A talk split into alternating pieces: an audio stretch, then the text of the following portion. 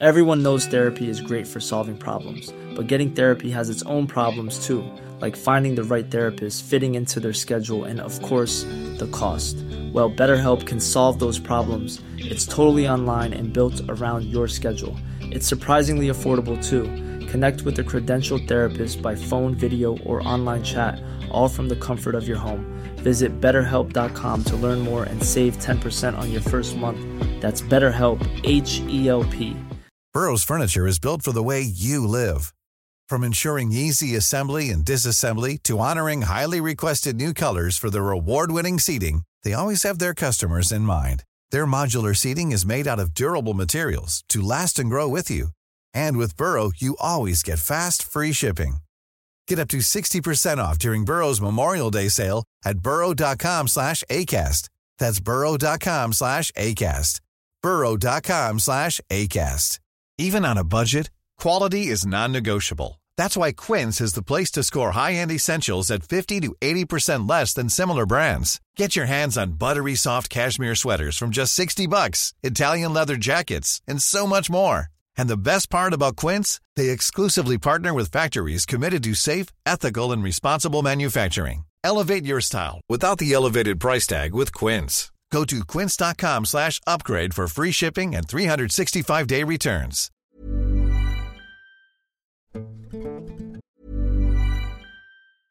Ready to pop the question? The jewelers at BlueNile.com have got sparkle down to a science with beautiful lab-grown diamonds worthy of your most brilliant moments. Their lab-grown diamonds are independently graded and guaranteed identical to natural diamonds, and they're ready to ship to your door. Go to BlueNile.com and use promo code LISTEN to get $50 off your purchase of $500 or more. That's code LISTEN at BlueNile.com for $50 off. BlueNile.com code LISTEN. I'm Sandra, and I'm just the professional your small business was looking for. But you didn't hire me because you didn't use LinkedIn jobs. LinkedIn has professionals you can't find anywhere else, including those who aren't actively looking for a new job but might be open to the perfect role, like me. In a given month, over 70% of LinkedIn users don't visit other leading job sites. So if you're not looking on LinkedIn, you'll miss out on great candidates like Sandra. Start hiring professionals like a professional. Post your free job on linkedin.com/people today.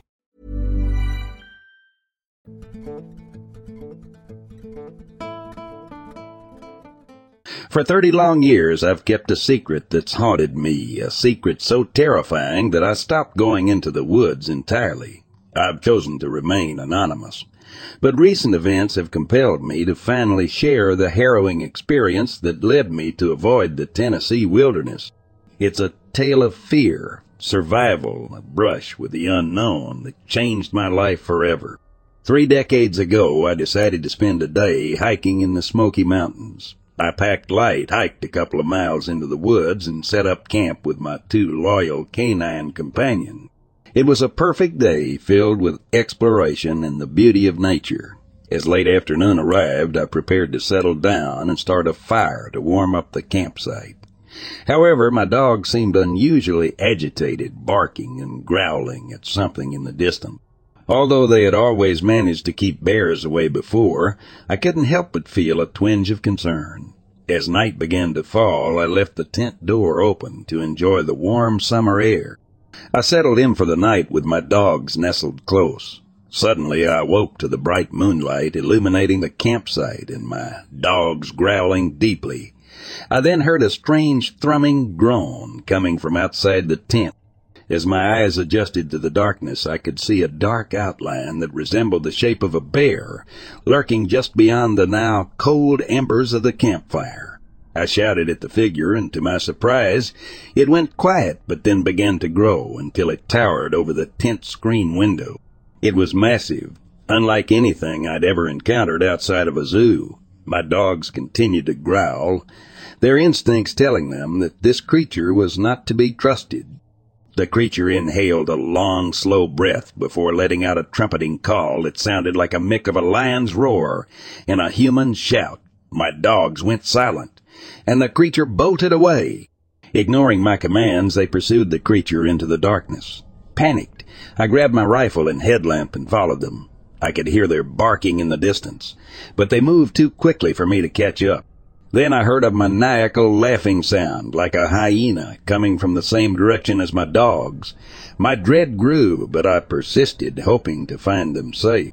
As the night wore on and the barking faded, I knew I had to return to camp or risk becoming lost myself. I spent the night waiting, calling for my dogs occasionally, but they never returned. At dawn, I resumed my search, and hours later I found one of them badly injured and whimpering in a thicket, the other torn to pieces. The loss of my dog's life hit me hard, and my surviving companion became fearful of both the night in the woods. I knew I had encountered something far worse than any bear or known predator that night.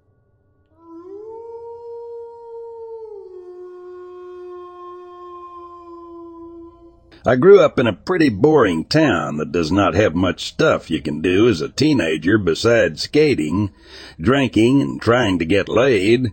So, to accomplish the last part, I invited my someone and another couple to a place I only know from when I was riding the train. To clarify, it was is a small man made rural forest see about two big swimming pools big with natural water in it. It lies near train tracks, but the train rode only once a day and there weren't any roads, so you can't easily drive up there. So my plan was to create a romantic atmosphere with my significant other, and so I brought wine, a small cassette player, yip, I'm old, some food, and a small tent. The extra couple were friends of us, so I thought that might help. Part one. As I've never been there before, and like I said, there weren't any roads, we had to walk about eight miles along the rail tracks to get there. About halfway, we noticed that there was not a single house farm industry, related compound at all, and we did not see cars or other people. That was one thing I've never noticed before when I was riding the train, because why would you, we did not think about any dangers or about cell phone reception, since cell phones were a thing only adults had back then. The sky was clear and bright that night when we arrived, and we already had some wine in us, so we did not bother to set up our tents. Left all our stuff, food, drinks, tents, clothes, behind a tree and went right in the water. We must have been in there for about an hour before we started getting cold, so we all got out simultaneously and went straight for our stuff. But it all was gone. At first we thought we must have made a mistake and put the stuff elsewhere and started looking around, but after half an hour we gave up and were scared as hell. I totally sobered up in minutes and we started getting really cold because although it was summer we were wet and summers in my country aren't that hot, especially not at night. I decided that we find us a spot where we could overlook all of the area and sit around back to back in a circle and stay there until the sun rises. So we did. It was really cold. We were all half naked and it was quiet and windy and every time something moved, like trees from the wind, or a noise was made, we all got a huge scare out of it. We did not talk for hours, and when the sun was high enough so there were no unvisible corners or bushes left, we quickly went back, barefoot, half naked, dehydrated, tired, and still scared. It took us way longer back than last night because every half mile we had to stop because of exhaustion or because something felt not right. My house was the closest, so we went straight there. Drink, ate, showered, and that was it for a while. Part 2. Two months later to the day, I remember because it was my birthday. I had some friends over for some hanging around and getting drunk. The couple was with us, my significant other not, because she moved away shortly after that. I was fall now, so the days were getting shorter, and when it started to become dark, we lit up a small fire in my parents' backyard and just sat there talking and drinking. Suddenly I hear a dog bark, which was odd because she was always a very quiet fella. So I went to check it out and catched a glimpse of a person at our front door running away. It was too dark and he, she was too quick so I could not make out a face or gender. I stood there for a few moments and he opened the door, but nobody was there. When I looked down, I saw a really big bag, so myself concentrated, younger me thought, cool presence. I opened up the bag only to find the clothes and the sleeping bag from our adventure two months ago in there, in a freaking note that said, Happy birthday, my name. I was scared to death and still am very anxious because I cannot be a prank because we told nobody we were going to do this trip. There's not a house or anything near that place, and we did not see a single soul for 24 hours. I've never told the couple or my significant other this because let's be real here. There is no use in scaring them again after what we went through. Over 20 years have passed since then and nothing has ever happened there or to me or my friends.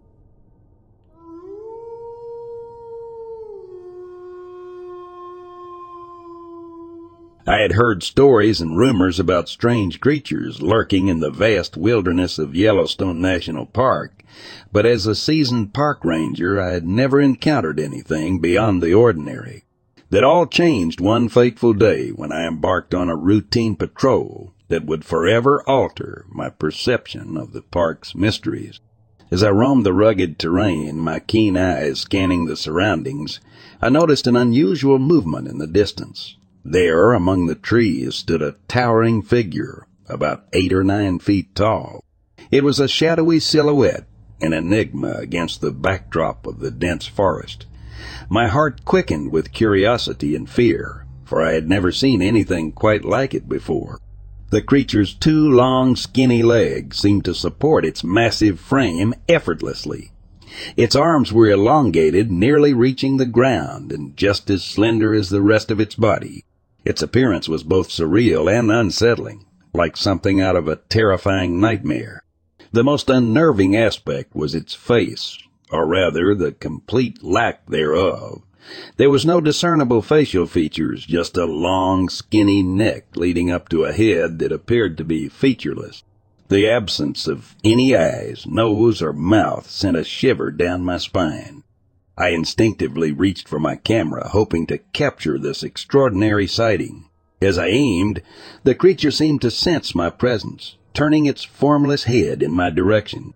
Fear gripped me, but I was determined to document this inexplicable encounter. In an instant, the creature reacted as if aware of my intentions. Without warning, it sprinted into the woods with incredible speed, disappearing among the trees. My heart pounded as I tried to follow but it was futile. The creature was gone, leaving me with only my own stunned disbelief.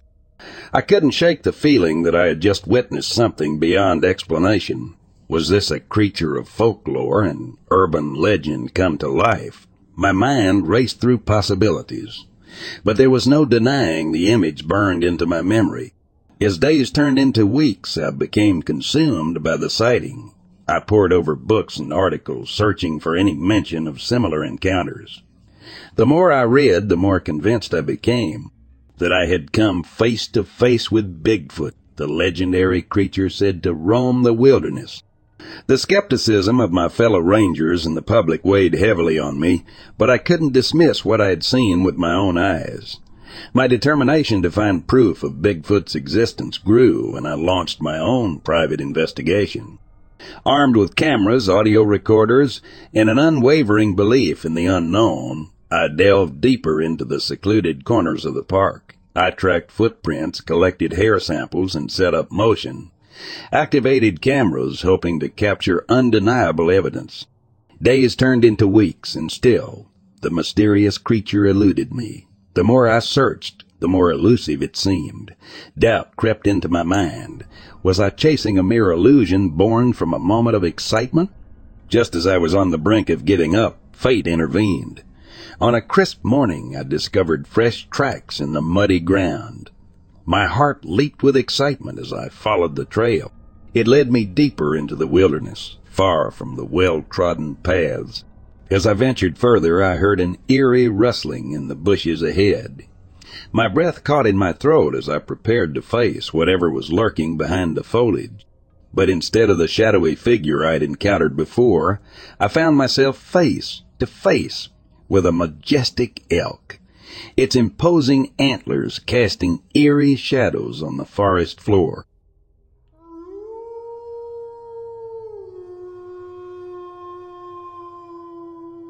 When I was 19, a group of friends and I drove to Vancouver Island for a camping trip with one of our friends' family. The campsite that we went to was on a beautiful crystal clear lake and was on the edge of a forest. And about fifty feet away was a nice little sandy cove. My buddies and I set up some logs so we could sit and talk while we blazed a little bit at about fifteen feet away from the tree line. It was late one night and my four friends and I were sitting around smoking, just bullshitting, and we heard a twig snap like in the movies.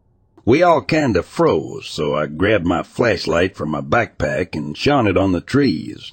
At first I didn't see anything, but I took two steps to my right, and I saw these two glowing yellow eyes just staring back at me. I told my friends what I was seeing, and we all just kinda froze. I was freaked out, so I bent down and picked up a big rock, just in case. After a couple seconds, we got out of there as fast as we could and back to the campsite. That night I slept with my axe real close. The next morning we went out to our spot and saw bear prints in the sand all over where we had been chilling. Seeing those eyes still has to be the creepiest things I've ever seen.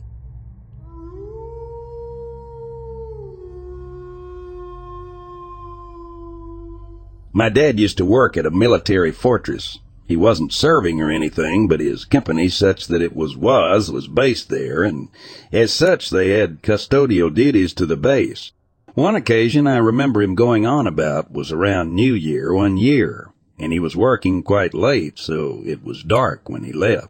To be honest, I think it was only around 7 p.m., but the sun sets at like 3.30 p.m. in that part of the world in winter. On the drive home, he realized he'd forgotten his phone, so he turned around to go and get it. He parked up and walked through the glacis, over the drawbridge and through the arch, which brought him into the main square from where his office was visible on the top floor of the block on the right. He noticed then that the light was still on in one of the end rooms of the office. I recall it was some kind of storeroom. It was odd, he thought, because he'd been the last one out and had locked up, so his first thought was that he'd locked someone in. When he got up there, though the lights were all off and nobody was about, he received his phone in quick order and left in a little more than a hurry. There were other happenings too, which didn't involve my dad. On one occasion, his boss came in one morning to complaints from the night cleaner, accusing him of peeking at him from behind doors and hiding, giggling and flicking lights on and off, which was obviously a surprise because he'd been at home all night. The Army occupied other floors in the block and other blocks on the camp, and often complained about loud parties from the office, which never happened, plus soldiers regularly.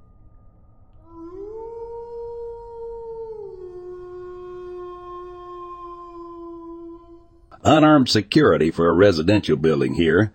This is extremely tame compared to some of the other stories here, but this is a pretty salient subject, and I have evidence. My site has a rooftop pool, and it's really one of the only major things the management gets anal about when it's supposed to be closed. On a chilly night not too long ago, I was posted up in the rooftop stairwell, staying warm, when I hear a crescendo, in fit of laughter that goes to the point where the laugher is gasping and choking. Kind of weird, but not a big deal considering that people throw parties and whatnot all the time, and I could tell it wasn't close enough to be someone horsing around in the pool. Then I just start hearing a bunch of shrieking and the source of the noise is moving around. At this point I step out and I realize it's coming from the rooftop itself, locked up and only accessible by non-security by scaling a concrete wall. The noise stops, and I try to start zeroing from where exactly on this dark, slippery, cold-ass roof the noises were coming from. Then I see some footprints on the roof that were not there before. Barefoot prints with no heel print tiptoeing. Footprints that are dirtier than the surface of the roof itself. Nope my way right back inside because it was an hour before clock. Out I'd much rather have something paranormal than a meth head on the roof running around with no shoes.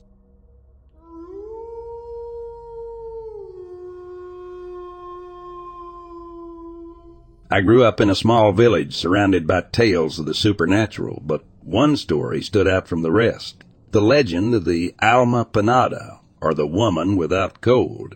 It all started with a report from a local lady who claimed to have seen a mysterious woman walking barefoot on cold nights along the road where the oldest houses stood. This peculiar sight caught the villagers' attention, as it was common for people to wake up during the night to add more wood to their fireplaces to keep warm. Seeing someone outside at such late hours, especially during freezing temperatures, was unusual, to say the least. One fateful night, the village was startled by a series of blood-curdling screams emanating from beyond its borders. The sound was so dreadful that several men felt compelled to leave their homes and investigate. They believed someone must be in grave danger and set out to rescue whoever was in peril. As they approached a small forest on the outskirts of the village, they saw the source of the screams. It was the strange barefoot woman from the earlier reports. She wasn't being attacked or threatened. She simply wandered out of the forest, screaming. The men quickly realized that this was no ordinary person. They were dealing with something beyond this world. Fearing the unknown, they extinguished their lanterns and hurried back to the village. From that night on, whenever they heard the terrifying screams, no one dared venture out. They knew it was the woman without cold, a being seemingly impervious to the frigid temperatures. The villagers couldn't determine whether she was a spirit or something else entirely, but her presence continued to haunt them. As a child, I remember lying in bed, my heart racing whenever I heard the eerie screams in the night. Despite my fear, I couldn't help but be captivated by the mystery of the woman without cold. Who was she, and what had brought her to our village? Years have passed, and I've since moved away from that small village, but the legend of the Alma Penada has never left me. Even now, on cold winter nights, I can't help but look out the window and wonder if I might catch a glimpse of the enigmatic woman who once walked the streets of my childhood home her chilling cries echoing through the night.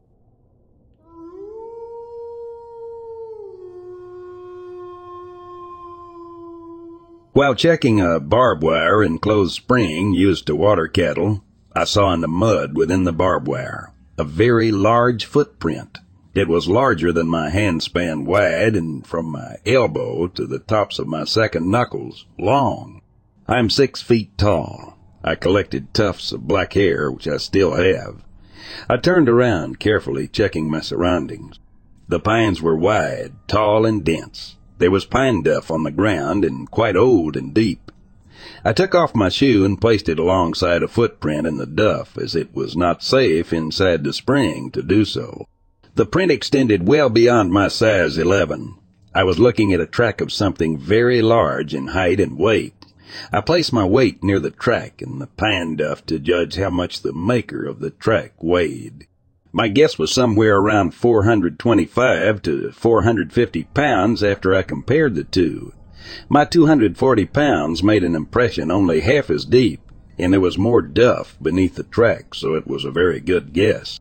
As to the height of the thing, my best guess, judging from the span of a non-hurrying stride, a normal step, was seven feet seven half feet tall. It took two of my normal walking strides to cover just one of its steps, from the right foot to the left foot, imprint. I tracked it until I felt uncomfortable about going any higher up in elevation, and because of the density of undergrowth. This occurred during the dry season, and this was accessible water for it. I thought it wise to return to my uncle's home with his two young children, ages eleven and eight. On this east side of the Warners, the sun sets early even on a summer afternoon. Although I did not see it, I know they are out there. As to the exact location, I wish that to be kept confidential, because my family do not wish the land to be overrun by flatland trackers.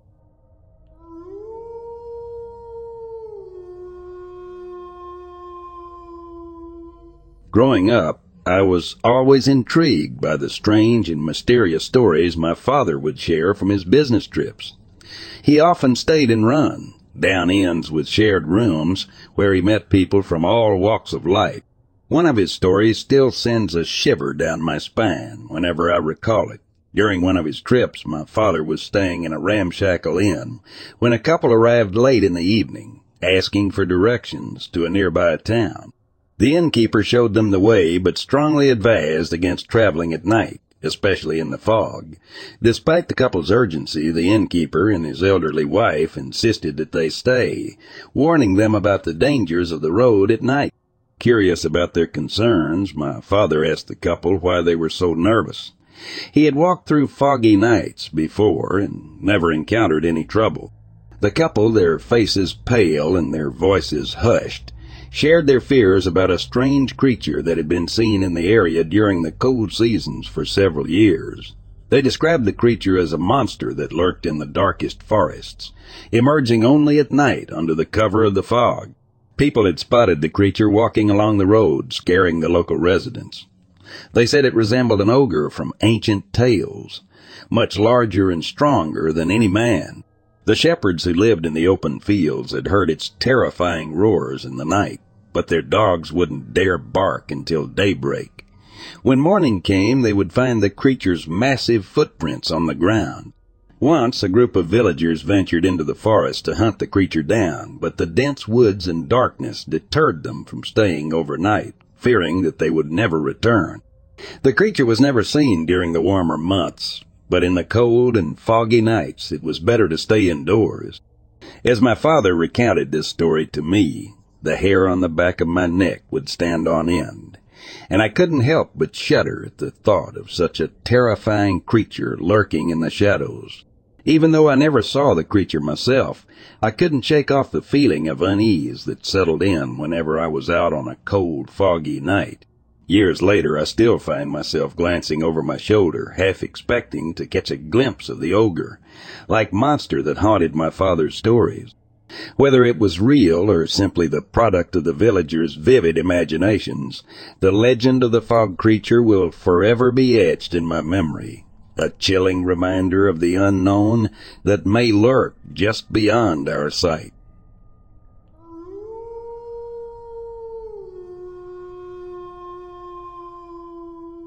2020, five years ago, I spent a lot of time at a friend's house throughout the summer. As kids, we naturally played outside often. His house was out of town, down a private road with ten, fifteen houses on it. Over a few years' time, while playing outside, I would see a Native American, eye paint feathers, loincloth, the whole ball of wax. We would lock eyes, then he would disappear. It happened several times, and when I would ask my twin brother or friend if they saw him, nothing. They never did. I let it go and just left it to my imagination. Fifteen years later, I now work for my father in his small business. I get a call to do an estimate for a neighbor that lived next to my friend's house. Friend had moved away and the house was under new owners.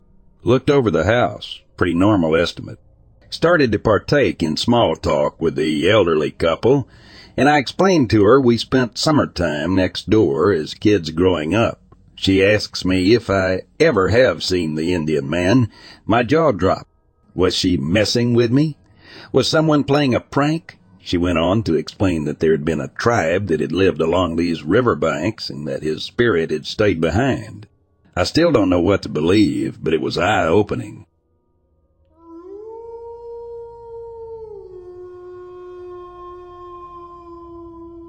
As an investigator of paranormal phenomena, I had always been interested in the legends and folklore of Native American tribes.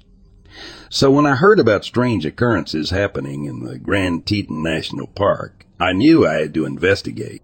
On April 25th, I set out on a hike along a tributary of the park about 2,200 feet above sea level. I was on the lookout for signs of skinwalker activity, a legend that has been passed down for generations by the Native American tribes in the area. As I made my way deeper into the woods, I noticed something strange. The tops of several fir trees had been twisted off and were hanging about eight and a half feet up. This was not something that could have been done by natural means, and it immediately caught my attention. I followed the trail further up, and to my surprise, I found even more trees with twisted tops. It was as if something had gone through the woods, systematically breaking the trees as it went. I couldn't help but feel a sense of unease as I continued my hike. It was as if something was watching me, following my every move. I couldn't shake the feeling that I was being watched, and it sent shivers down my spine. As I made my way back down the trail, I couldn't help but wonder. What couldn't help but wonder what could have caused such a bizarre phenomenon. Was it the work of a skinwalker, as I had suspected, or was it something else entirely, something far more sinister? I couldn't be sure. But one thing was certain. I would need to investigate further. The legends and folklore of the Native American tribes had always intrigued me, and now more than ever, I was determined to uncover the truth behind these strange occurrences.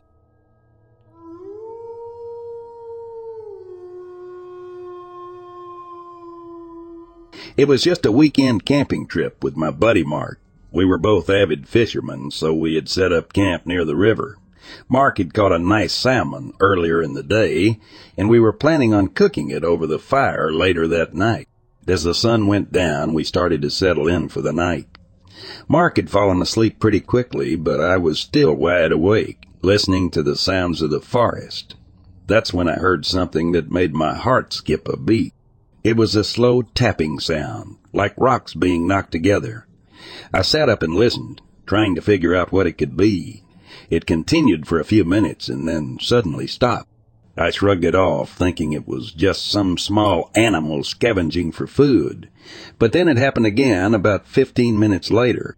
This time it was different, though. The tapping was faster, and it came from a different direction. I couldn't shake the feeling that something was out there watching us.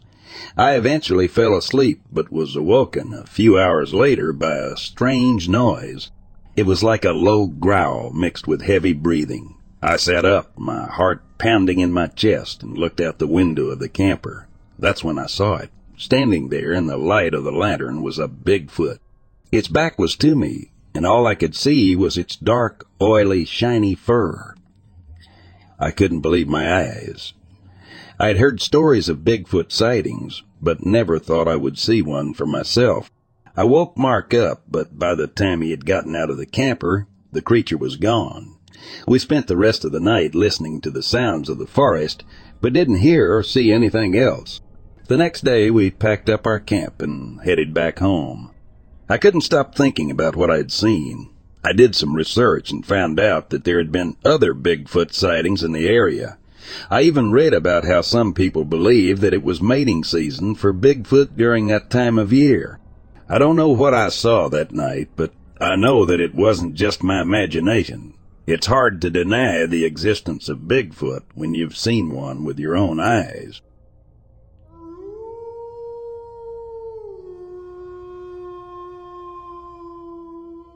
Back when I was a kid, my mother always spoke about her mom. Being a ranger, she would tell my mom how much she loved it. It inspired me to want to follow in her footsteps. With my grandparents dying and all, I watched my mother do her job, and she loved that park with everything she had. She did it well. She claims the only downfall was all the odd stuff she had heard in the trees, and that was apparently normal. As I grew up, I took over every day that I'm on the job watching. I make sure that I always have my special soda with me. It always brings me comfort knowing I have my favorite drink. My friends always told me not to apply for the job, since so many resign and so many are told to keep quiet about things they see, my friends told me that people who get an opportunity to become a ranger, you begin to see some strange things. Back in 2019, I got a call to do the night shift for a Planning for your next trip? Elevate your travel style with Quince. Quince has all the jet setting essentials you'll want for your next getaway, like European linen premium luggage options, buttery soft Italian leather bags, and so much more. And is all priced at 50 to 80% less than similar brands. Plus, Quince only works with factories that use safe and ethical manufacturing practices. Pack your bags with high-quality essentials you'll be wearing for vacations to come with Quince. Go to quince.com slash pack for free shipping and 365-day returns. Park. My husband told me not to go, we had already made plans to go off for Christmas. I said we can't go out to eat if I'm not working to put food on the table. Besides, they need extra rangers to patrol, and I need to be there to help. We can celebrate when I get back. I went out the door, heading to the park. I was thinking on the way to the job. that if I get bit by something, nobody is there to save me. At least I have my watch that the job gave me to communicate with others. The job is a blessing. Even if you're in trouble, you can always call somebody and they will help, usually as I arrive to work. I see my best friend at work and did not know she was on the same shift. She had been doing a double. When I approached her, we spoke and she told me about the strange noises she heard right near a pond. All I wanted to do was go home and be with my husband. I really couldn't do anything but continue the job. She clocks back in for break and I'm just beginning my shift. It dawned on me that I forgot where my watch was. My friend told me to stay posted, and I agreed. We walked to my vehicle to get my soda. Anyway, I look over and I can't find my drink. I kept telling her, the stage gets better and better. The event has started and we're now patrolling the park, making sure everything is running smoothly. She gets a call telling her she needs to split and go to the other side. Someone is requesting her. She told her boss copy that she would report back to him. Turns out the boss never told her to split. It was something interfering. I went to the other side of the park to check on her, and I watched this creature jump down from the tree onto her back, driving both of them into the pond. I ran, trying to rip her off, but this thing was so strong it was not worth it. This creature went into the water so fast I didn't see it. It was a blessing that I've managed to survive. But my friend, well, that's a different story. I immediately reached out to the dispatcher in the park. Nobody answered. I called again from the watch and got the boss. I told them I was worried and when it happened. He said they were going to send help. Right away they went in after her to try and locate her body, but there's no such luck finding anything. We had to shut down the park. We could not risk any of the public getting injured. We also informed the authorities and had them evacuate out of the park. Police said that it was something out of the ordinary that dragged her into the pond, as if that wasn't any more obvious. When we began to review the footage, we saw her, the noise that she had mentioned. My boss had simply come to the conclusion that she was going crazy, and we know she'd been going through things. But this is definitely not crazy. We had to call our family and let them know what had happened. So my job asked me called me while we were being so close. They did not take it well. So before I went home, I stopped by and let them know what happened. They were in disbelief. They could not believe it. I went home after, and before I could share with my husband what had happened, he saw the scratches on my arm and face from that thing. I broke down and told him that she's dead and everything had to be closed down. Facing her family was the hardest thing I've ever had to do. This is the only Christmas where I've had to work, and I hate it. I hate what I had to see.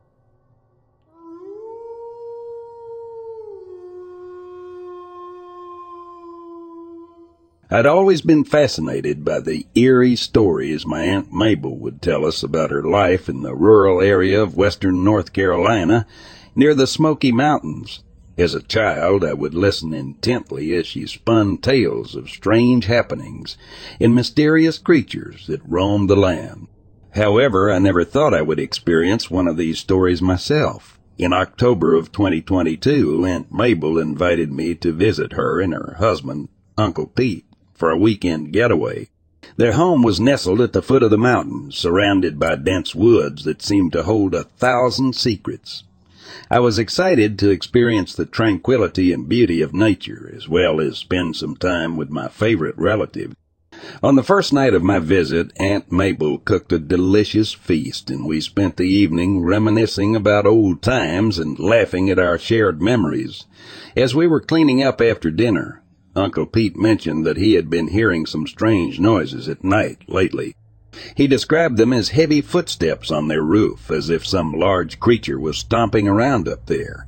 Uncle Pete, a practical man who was rarely frightened by anything, assumed it was probably just a large raccoon or some other critter that had found its way into their roof. However, Aunt Mabel's eyes grew wide, and she shared that the local Cherokee Indians had legends about a creature called the Dogman a terrifying beast that was known to stalk the woods around the Smoky Mountains. As the night wore on, we discussed the possibility of the dogman being responsible for the strange noises on the roof. I was both excited and apprehensive about the idea, as I had always been intrigued by cryptids and supernatural phenomena, but I wasn't sure how I would react if I actually encountered one. That night, as I lay in bed, I strained to listen for any strange sounds coming from the roof. At first there was nothing but the gentle rustling of leaves outside my window. But just as I was about to drift off to sleep, I heard it, a heavy thud followed by the unmistakable sound of large footsteps. I sat up in bed, my heart pounding in my chest as I strained to hear more. For several minutes the footsteps continued, moving from one end of the roof to the other. Then, just as suddenly as they had begun, they stopped I didn't sleep a wink for the rest of the night, my mind racing with thoughts of the dogman, what it might be doing on my aunt and uncle's roof. The next morning I told Aunt Mabel and Uncle Pete about the noises I had heard. They exchanged worried glances, and Aunt Mabel decided that it was time to consult with a local Cherokee. Elder who was well versed in the legends and lore of the dogman. We spent the day with the elder, learning more about the mysterious creature and its connection to the land.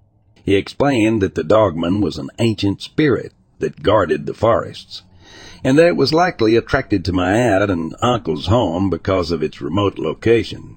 I didn't believe it, but my aunt was into the whole story.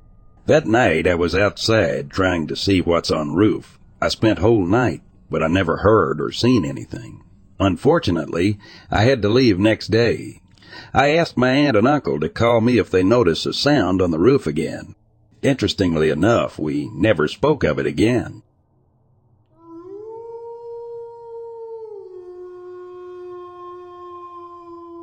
At 54 years old, I'm a husband, father, and grandfather with a few years of Navy experience under my belt.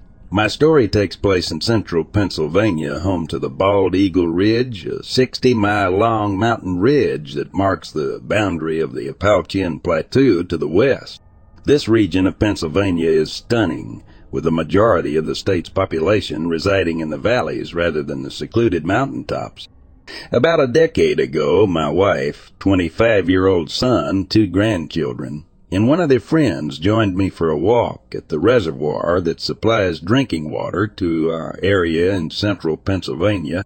The reservoir, created by damming a creek that runs through the valley, is a picturesque spot teeming with fish and surrounded by wildlife. Before suffering two strokes in recent years, I was an avid hunter and fisherman who taught my family to appreciate nature Naturally, my son and I were armed during our walk to protect ourselves from any potentially dangerous animals.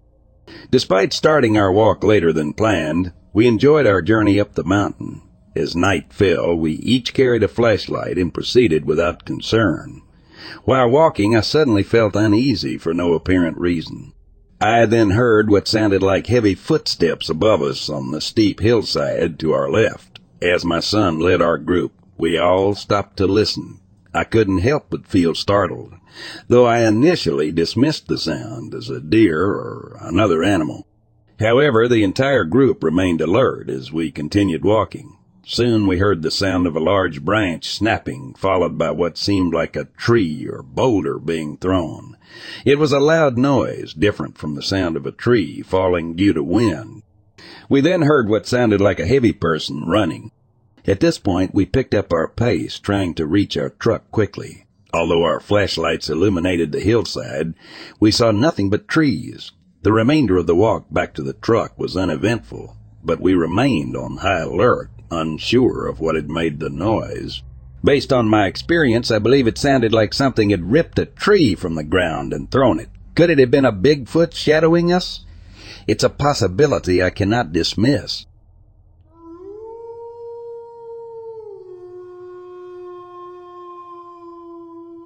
I had always been intrigued by the unknown, especially when it came to sightings of unidentified flying objects. So, when I moved to Chicago in May 2019 to begin my new job as a park ranger, I never expected that I would have my own encounter with the unexplained. On a warm spring afternoon, I was sitting on the front porch of my new home. enjoying the sunshine and sipping on a cold glass of lemonade. My neighbor, Ken Ross, a friendly middle-aged man with a penchant for stargazing, was relaxing on his porch as well. We exchanged pleasantries, discussing the weather and our plans for the weekend. Suddenly, Ken's gaze drifted upward, his eyes widening in shock. He nudged me, pointing to the sky. Look at that! he exclaimed. Following his gaze, I saw a strange black amorphous object hovering in the sky. It was unlike anything I had ever seen before, and it seemed to defy all logic. We watched the object in awe as it moved gracefully across the sky. It was difficult to gauge its size and distance, but it was clear that this was no ordinary aircraft or weather balloon. Ken, being an avid UFO enthusiast, quickly pulled out his cell phone and began recording the enigmatic object. What do you think it is? I asked, my voice barely above a whisper. I have no idea, Ken replied, his eyes never leaving the screen of his phone. But it's definitely not something I've ever seen before. As we continued to watch the UFO, a sudden gust of wind caused it to wobble, momentarily revealing a metallic glint beneath its black exterior. It then continued on its path, eventually disappearing behind a cluster of trees. Ken and I exchanged bewildered glances, unsure of what we had just witnessed. We spent the next few hours reviewing the footage, analyzing the object's shape, movement, and size. Despite our best efforts, we were unable to come up with a plausible explanation for the bizarre sighting. In the days that followed, Ken uploaded the video to various UFO forums, hoping that someone might be able to shed some light on the mysterious object. The response was overwhelming with many viewers expressing their own theories and experiences with similar sightings. As a park ranger, my job often put me in close contact with nature, and I couldn't help but wonder if there were other unknown phenomena lurking in the skies above. My encounter with the black amorphous UFO had sparked a newfound fascination with the unexplained, and I found myself spending more time with Ken discussing our shared interests and embarking on nightly sky watches. The sighting had left an indelible mark on both of our lives, serving as a constant reminder that there are still mysteries in this world waiting to be discovered. And as I continued my work as a park ranger, I couldn't help but look up the sky and wonder what other secrets lay hidden among the stars.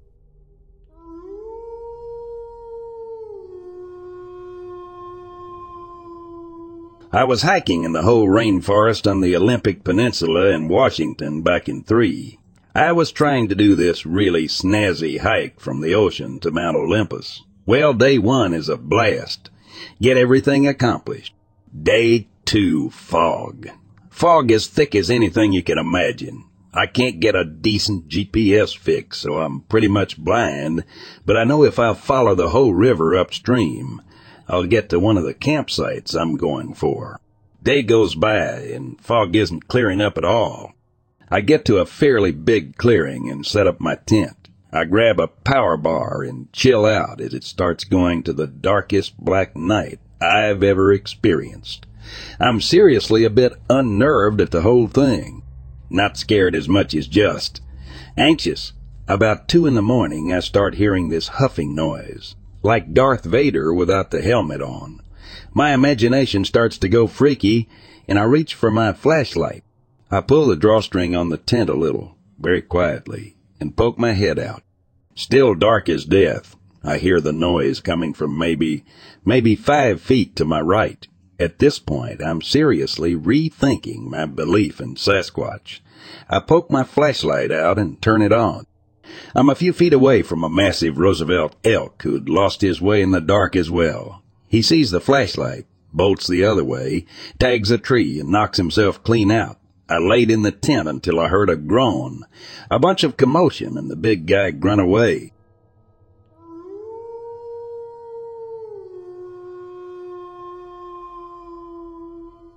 Working as a cop was simply one of the best decisions I've ever made in my life. I made good friends, had several adventures and encounters. Among other things, when I also retired, I did so with full honor and glory and no bad records. It was the best life and career I could ask for. However, while my job had its fair share of excitement and fun, it also had its hidden dangers. Most of these were often mild with little to no deaths. If we were lucky, we got off with light injuries. However, I had an encounter that nearly cost my life. Nothing had prepared me for this terrifying encounter, not even the rigorous training we received when we applied for the academy, nor the years of experience on the job itself had properly prepared me for this ordeal. That ordeal was one of the reasons I retired when I did. My mind was unable to handle the shock from that encounter. I was in the precinct with a few of my colleagues. They were on duty that day when we received a distress call. I went to check it out. I left the precinct while pondering on what the issues could be. The caller had only dropped an address before the line went off, so it was puzzling to say the least. Usually these kind of calls are some of the worst. I located the house after a bit of asking around the place that it was located. It was in the deepest part of town. Notwithstanding, everybody seemed familiar with the place at that point. Countless alarm bells were going off in my head. This house was in a very secluded part of town, yet everybody knew it. This was strange. I wouldn't be surprised if one or two people knew about the place, but everybody seemed to know where the call came from. I guess the house was built in the old 1900s, and it had a very eerie ambience around it. I could sense a sinister aura surrounding it, but I was not bothered. It was just my mind and paranoia and trying to play tricks on me. I walked to the door and knocked. The answer I got was silence. I knocked again, stating who I was with more strength, still greeted by silence. At this point, the alarm bells were blaring non-stop in my head, but I still chose to ignore them. I'd already gotten here. I can't just turn back without conducting a search or a proper investigation. When I'd grown tired of knocking, I decided to barge in, and I heard the footsteps racing down the stairs. It was a middle-aged woman with a girl of about fifteen years in tow. The woman opened the door with a smile and asked politely, How may I help you, officer? And I told her somebody had called our precinct, gave the address to this house, so I decided to do a wellness check. The woman softly smiled and told me it was just the kids playing pranks. I couldn't help but glance at the girl behind her, who was silently mouthing the words, help me. It was at that juncture I knew that something was going on in that house, and this woman standing in front of me was either the perpetrator or, or an accomplice. In my mind, I concluded the matter to be a case of child trafficking or kidnapping, but little did I know that I was about to be thrown into a world that would shatter everything I knew. I was about to be thrown into a world that would decimate mine. I simply smiled. The woman asked if I could come in to take a look. The smile at this point on her face receded and she threw a glance at the girl behind her. The girl trembled and retreated in fright, which further confirmed my suspicions that something sinister was going on. I took a step inside, taking a curse for every glance at everything before turning to the girl. My intuition told me she had been the one to make the call that brought me here. I decided to make her talk so I could ascertain if the voice had been hers. Hi, my name is Matthew. What's yours? I had asked with a smile, trying to be chipper and polite. She only gave a frightful nod in response, declining to clearly talk again, another action firmly confirming my suspicion. She had indeed been the one to make the call to the precinct, and the look of terror on her face made me know that the woman standing behind me was clearly no saint. I turned to address her. Ma'am, this child looks malnourished and starved. She's also in need of immediate medical attention. With your permission, I'd like to take her to the hospital. The moment I said those words, I could feel the temperature drop and a cold shiver ran over my body. This look crept onto the woman's face and her voice, which sounded like a demon from the depths of hell, awakened terror within me. I felt was fear, a primal fear from the depths of my soul. Grabbing the girl, I rushed towards the door, only for it to snap shut as if pushed by an invisible hand. The woman slowly began to shape, shift from a middle-aged woman into something ghastly and evil-looking. She gave this shrill cry and her eyes retracted to these black shapes. The noise was high pitched and making my ears nearly bleed. She raised her hands toward me, making me fly towards her, terrified. I cannot describe how I felt. All I knew was I felt a pang of regret at that moment. This encounter had brought me face to face with a demon or a witch. She clenched her fist and giving me the sensation that a hand had clutched onto my heart. I cried out in pain and silently prayed to God. In my pain, I didn't realize the girl was no longer behind me. I was busy, too busy thinking of how to escape. Once again, ruthlessly, I was flung away like a rag doll, and it was at this moment I saw the girl. She was holding on to a crude crucifix. Stealthily, she went behind the woman and violently began stabbing her. With a cry of pain, the woman seemed to stop moving. I immediately radioed for backup, grabbing the girl, throwing her in my car, and driving to the station. My supervisor immediately began talking to her while backup was taking care and cleaning up the situation. I was sent home for the night, and the next day, when I went in for my shift, I was told I would no longer be working on that case and did not speak about any of the details given. That was many years ago now, and now that I don't do it anymore, I feel the need to share this information. Hopefully it'll assist anybody out there with knowing that things beyond our realm of comprehension and understanding rational thought truly exist.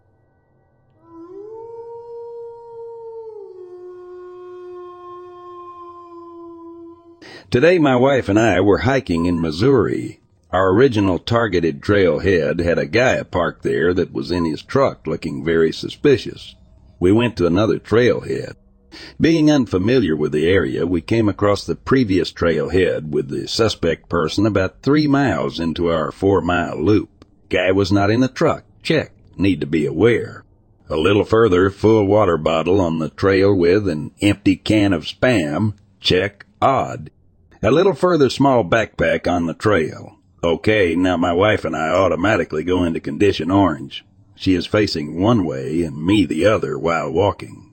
I am always armed, so getting ready as it looked like a setup. One hundred yards later, hear someone talking. Guy is twenty yards off the trail, crawling around like an animal, laughing like a insane nutcase. Okay, non-condition red. We continue on past him, weapon out now, at my side. He moves towards the trail as we pass, now ready to do what I have to, move the wife in front of me after we pass, and he is coming. At the last minute, Nutjob turns away. He lives. We watched our six for a while. He was so methed out, he was acting like a bear in the woods, laughing it up in fantasy land and digging in the dirt. This is not the first crazy shit I have come across have had multiple encounters with violent or crazy people in the city, in the woods, minding my own business. I feel two-legged animals are the most dangerous thing in the woods and elsewhere. I think you're nuts if you're not always armed. I have been standing at a gas pump, pumping gas before work. Guy pulls up and threatens to beat me with a baseball bat. Going to the doctor, a guy beating his woman in the parking lot, she runs in the doctor's office, I locked the door. He says he is going to kill me. Folks, it only takes one to go wrong. I'm 60 now. Not as tough as I once was. Got to be careful. Do your family a favor. Always carry. Years ago, my wife thought I was a little nuts. We have had enough crazy shit happen. Now she is armed and makes damn sure I never leave the house unarmed.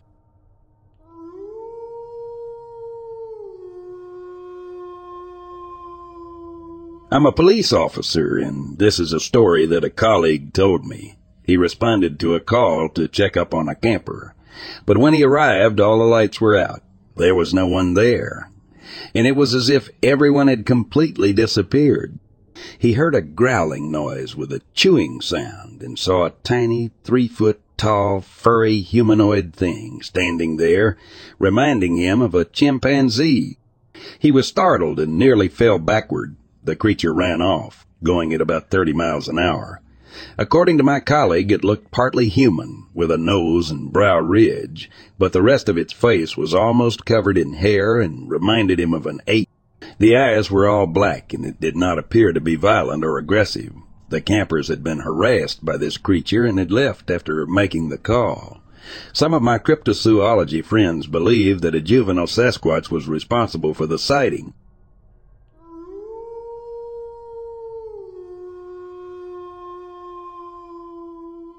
This happened a few months ago on a trip I was taking to see my grandparents. They live about an hour and a half away, and I take the Natchez Trace Parkway to their house.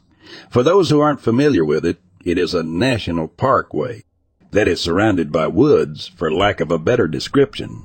Along the parkway, there are many places you can pull off and see landmarks from American history, most having to do with Native American Indians.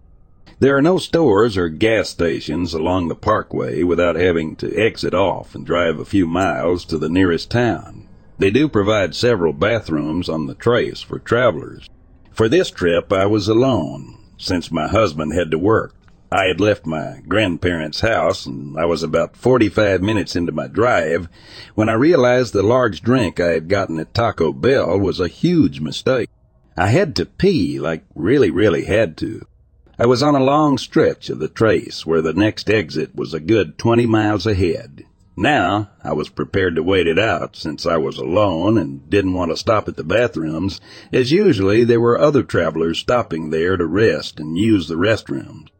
When I got closer to the restrooms, I decided I would pull in and look around and see if maybe no one would be there or a large group of people would be there. My bladder felt like it was about to explode, and I really thought I might have an accident if I tried to make it to the next town. So I pull in and immediately notice a Parkway Ranger parked at the restrooms along with one other vehicle. I figured since the Ranger was there, I would be safe to run in and use the restroom quickly. I got out of my car and caught the Ranger's eye, and he nodded his head at me, so I locked my car and went inside the restroom. I was thinking he would stay until I left the restroom, so I felt completely safe. When I got in the stall, I heard a car start up and thought it was the other vehicle that was sitting in the lot. I was very, very wrong. Not fifteen seconds later, the door to the restroom opened and someone started banging on the stall door. I was mid-pee and I had to go so bad I couldn't stop. I could see a pair of men's shoes under the stall door and two very large hefty legs he wasn't saying anything, just banging on the door. I finished as quickly as I could and got my pants pulled up and everything, then just froze. I didn't know what to do. It was obviously the ranger who had left the parking lot. This guy is banging on the door, not saying a word. I finally found my voice and asked what he wanted. He told me to cone out of the stall. His voice sounded so calm compared to the banging. I yelled at him and told him I had my phone with me and was going to call 911. He just kept banging and calmly telling me to come out of the stall. I was praying the latch wouldn't break. I unfortunately, stupidly, didn't actually have my phone with me. But I still pretended I was calling 911 and talking to a dispatcher. The man stopped banging and I heard him run out of the restroom. I waited a minute what felt like an hour and heard his vehicle start up, so I decided to run to my car. I got my keys ready, and as soon as I opened the door, I unlocked my car and ran as fast as I could and got in. I immediately locked my doors and started my car. The man was still parked in the lot in his truck, so I grabbed my phone and called 911. They told me to wait right there while they transferred me to the ranger's dispatch. Well, I guess the man saw me get my phone and realized I hadn't called when I was inside the restroom. He jumped out of his truck and started coming towards my car. I was still waiting to talk to the other dispatcher, but there was no way I was just going to sit there while this man tried to break into my car or something. So I reversed out of the lot onto the road. The dispatcher came on the line, and I was focused on driving and telling her everything that happened, and that a ranger had been there, like five minutes earlier. She told me to hold on while she tried to find the ranger that was there, and I glanced in the rearview mirror to see the truck right behind me. I screamed into the phone to tell the dispatcher, but I guess I was on hold because she didn't come back on the line for another 30 seconds or so.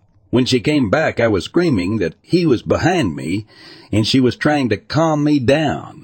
She said the ranger was just down the road from me and to put on my flashers so when I passed him, he would know I was the one who needed help. When I put my flashers on, the man slowed down and got further behind me. I had gone about a mile when, I saw the ranger. He got behind the truck and the man pulled just pulled over. I pulled over about 500 feet in front of them. I watched as the ranger made the man get out of his truck and handcuff him and put him in the police car. The ranger then came to talk to me and said that, the man said, that it was them and just denied everything. Luckily, the ranger recognized him since he was in the parking lot when I pulled up. The ranger told me I could go, so I left and went home. I haven't heard what happened to the man. If anything, I have never driven on the trace by myself since, and I always make sure I use the restroom before I leave my grandparents'. I still have no idea why the ranger left the parking lot. I was too shaken up when I talked to him to think to ask. So crazy guy who bangs on bathroom stalls, let's never ever meet.